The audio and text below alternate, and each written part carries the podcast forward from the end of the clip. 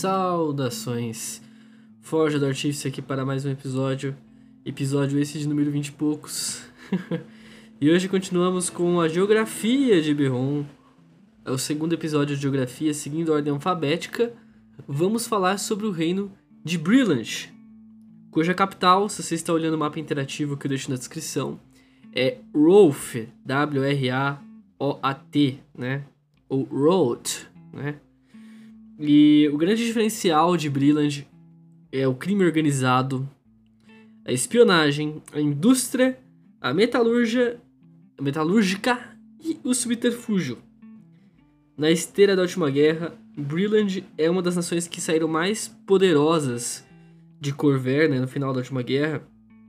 Ela é populosa, ela é rica de recursos, tem uma liderança industrial do continente quase inteiro, né? E os brileses, eles são conhecidos por seu pragmatismo e independência. Eles são um povo com pouca disciplina, não tem a disciplina que os carnassianos têm. Não tem a fé dos trainers, mas quando se trata em soluções inovadoras, eles são os caras, tá? É, os brileses, eles também têm talento para a intriga e o subterfúgio. Os furtafogos do rei, né, as lanternas negras do rei, como são chamados, são das melhores agências de inteligência de Corver e só tem dois rivais nessa altura: a Casa Fierlan dos Elfos e o Cartel de Zilargo, que nós falamos nos episódios passados sobre os gnomos. O lado tenebroso dessas aptidões é um toque de cinismo que permite ao crime e à corrupção vicejar nas cidades e nos templos brileses. A hóstia soberana é a religião predominante de todo o reino, mas eles não são, assim, é, um povo muito devoto à religião. Mesmo a hóstia soberana, eles não são lá um exemplo de devoção, tá? O rei de Brilland atual é o rei Boranel. Ir Wainarn, né, é um dos descendentes dos Wainarn, né? Ele governa Brilland junto com o parlamento no estilo inglês, né? E Boronel é um líder popular. Ele é, ele, ele é bem conhecido pelo povo, ele é bem admirado pelo povo, mas os filhos dele não são. Justamente por isso que tem um movimento que, que, que diz que com o fim do Boranel, né, quando ele morrer, é, Brilland não vai ter mais um rei. Né? Na verdade, Brilland vai se dedicar é, ao parlamento apenas. Curiosidades aí pra gente trazer sobre Brilland, né? Uma das maiores cidades de Brilland é Sharn, que nós vamos ter um episódio só sobre a cidade de Sharn, porque ela é uma cidade muito ambientada em Eberron, no qual a própria aventura recomenda que nós utilizemos a cidade de Sharn, tá? É uma cidade vertical com torres flutuantes, tá? O clã Boromar é uma organização criminosa mais antiga e poderosa do reino. Quem lidera são os Halflings, os pequeninos, tá? E eles têm vínculos com o reino das Campinas de Talenta. Entre as outras organizações criminosas que nós temos também aí são os Monstros de Dask e a Casa Tarnakan. Uma aliança de assassinos e ladrões que tem os Dracos Sinais Aberrantes, tá? que nós vamos falar em breve também. As principais cidades de Brilland são extremamente cosmopolitanas.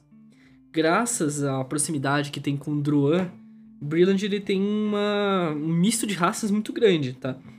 Principalmente monstruosas. Então tem ogros, você vai achar orcs, você vai achar goblins, você vai achar até mesmo sarruaguins, arpias, gárgulas.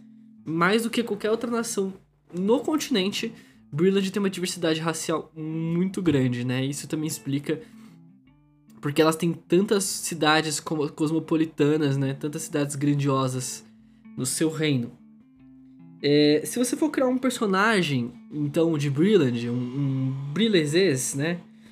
Deve-se pensar, então, num cara que tem um caráter duvidoso, né? Muitos deles, eles, eles têm uma relação vaga com a lei. Eles não são os caras que são conhecidos por seguir a lei. O próprio cidadão comum de Brilland, ele é um cara que está sempre desafiando a lei, mesmo que, que para cumprir a justiça, ele desafia a lei para que essa justiça seja feita. Então tem essa, essa, essa reflexão, né? Ele tem contatos com o submundo, ele conhece pessoas do submundo do crime, é, todo mundo conhece um pouquinho, né? Então tem esse, essa relação do, do crime e o brilandês, né? É, essa relação é bem, bem próxima. Então talvez você pode ser até mesmo um herói, mas que contesta a lei. Ou um vilão, né? Que aí, aí sim você contesta a lei mais ainda, né? De maneira abrangente. Os brileses, se você for criar um, ele é um cara que sempre busca inovar. Ele não gosta de tradição, né? Então, se você for um clérigo, pode ser um cara que se rebelou contra a igreja. Se você é um mago, é um cara que pesquisa técnicas novas para desvendar segredos que não, não estão mais entre o mundo mágico.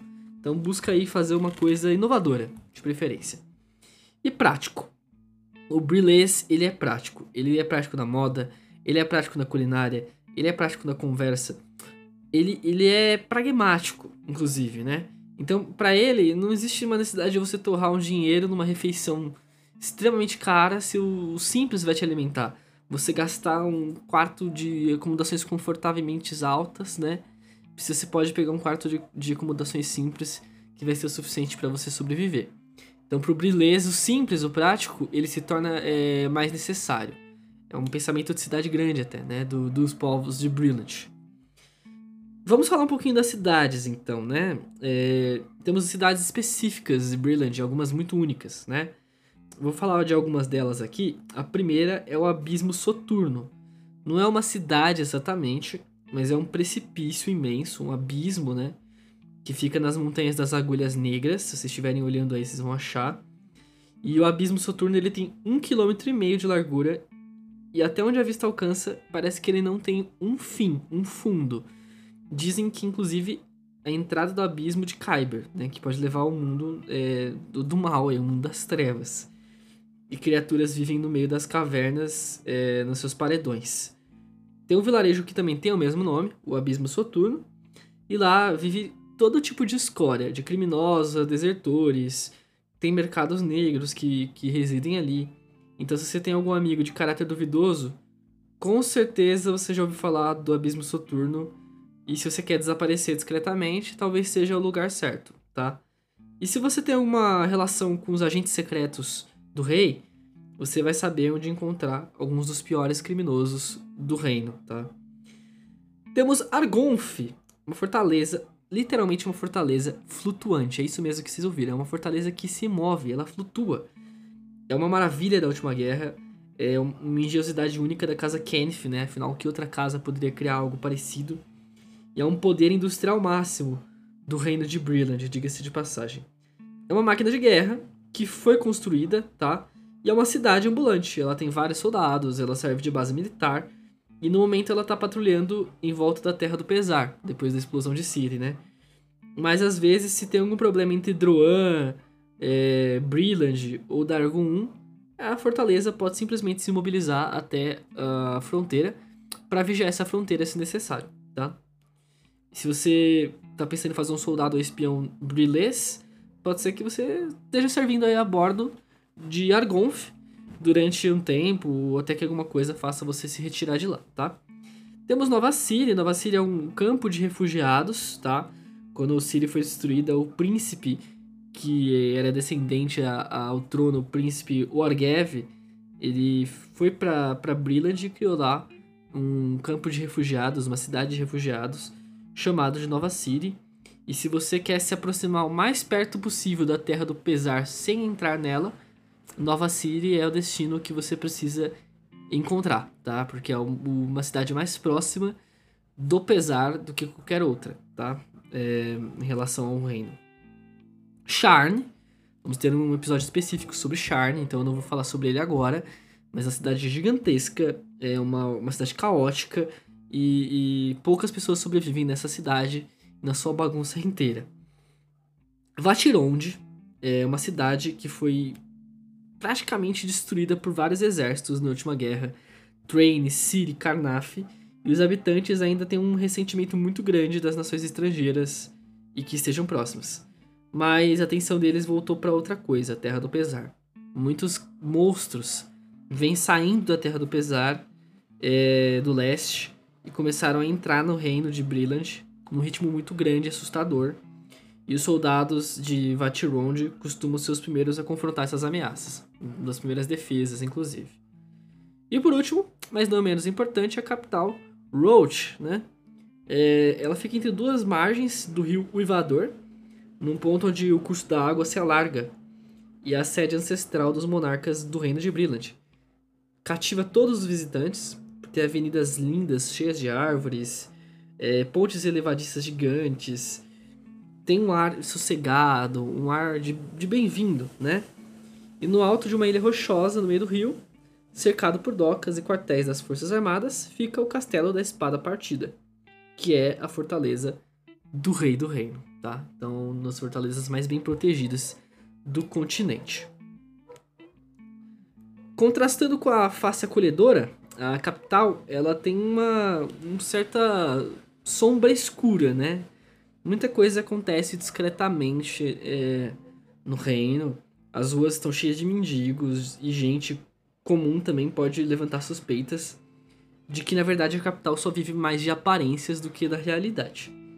Os agentes secretos do rei estão sempre ali e quem chega com a intenção de fazer alguma coisa negativa costuma desaparecer sem deixar rastros nem fazer alarde, tá? Então não vale a pena você pensar duas vezes se for causar alguma intriga política no reino e na capital. E para finalizarmos é, o reino de Brilliant, mas não menos importante, o rescaldo da última guerra, né? Uma coisa que eu faço todos os episódios que nós fomos falar de geografia, fomos falar de reino, vou falar sobre os rescaldos da última guerra, que é o que? O que aconteceu? Como isso afetou o reino na última grande guerra, tá? Para Brilland, a guerra ela foi uma mistura de inimigos e aliados. É, Brilland combateu Aldair, combateu Ciri, combateu Carnaf, combateu Traine em vários momentos da guerra além de bater de frente com o reino de Dargun e Droan, que são reinos goblinoides, né? Esses conflitos levaram muitos brileses a ter uma visão cínica do mundo. A sensação de que não dá para confiar em ninguém e de que as pessoas precisam se virar sozinha e o próprio reino precisa se virar sozinho de algum jeito.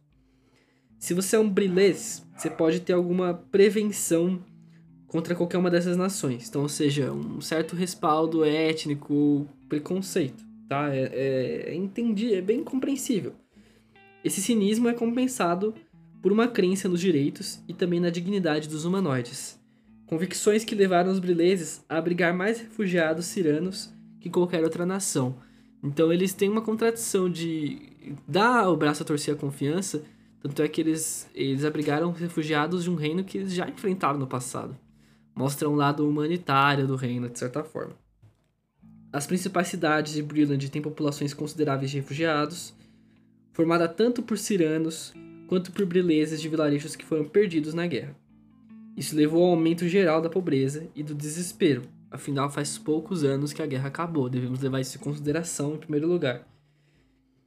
E aumentou a criminalidade com isso, né? Isso que faz Brilland uma terra de muito crime.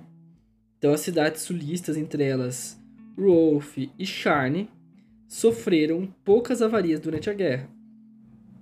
Relativamente falando, mas o norte de Brilland foi atingido diretamente. Então, o lado mais é, danificado da guerra foi o norte do, do reino, tá? A cidade de Vatirond, ela ainda está consertando o estrago causado pelos ataques de Train, e muitos vilarejos setentrionais estão se recuperando ou foram simplesmente deixados para trás como acontece nos momentos de guerra.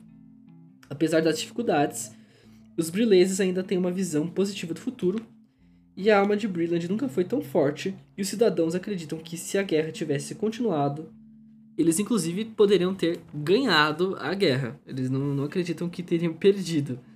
Tá? Então é, é uma visão do respaldo do final da guerra, tá? Espero que vocês tenham gostado pensam em fazer um, um, um personagem de Brilliant, é legal. É um reino grande, poderoso. É muito provável que aventuras de Eberron, muitas delas aconteçam em Charne, inclusive, que é uma cidade que fica dentro do reino de Brilliant. Uma cidade quase que individual, quase que uma cidade-estado. Então, é, vale pensar aí se você tenha vindo desse reino, tá bom? Percebam que eu não falei de uma raça específica, porque Brilliant é, é uma mistura de muitas raças, né? é, humanoides, mas humanos, você vai ver elfos, você vai ver uma mistura muito grande aí de, de diversidade mesmo, étnica, que o reino traz, tá? É, é diferente é, para outros reinos, tá? Mas você vai ver essa diferença, né? Em Aldair também, que nós falamos sobre Aldair, também não, não citamos raças, porque você pode ter uma mistura aí de raças, né? Mas é, é, são dois reinos que têm uma totalidade grande entre humanos, é, no caso de Brilland, uma mistura maior de outras raças por conta da imigração. Mas é isso, pessoal. Nós ficamos por aqui. Deu 15 minutos de episódio já. Falamos sobre Brilland, falamos sobre os pontos positivos, falamos sobre os pontos negativos, falamos sobre como isso afetou essa população de Brilland. E o próximo episódio vamos falar sobre as Campinas de Talenta, são terras de Halflings. Então fique conosco para o próximo episódio. Se você gosta de dinossauro, de pecuária e Halfling, você vai entender o que esse reino tem com esses três em comum. Então nos vemos no próximo episódio aqui mesmo na Forja do Artífice. Até lá!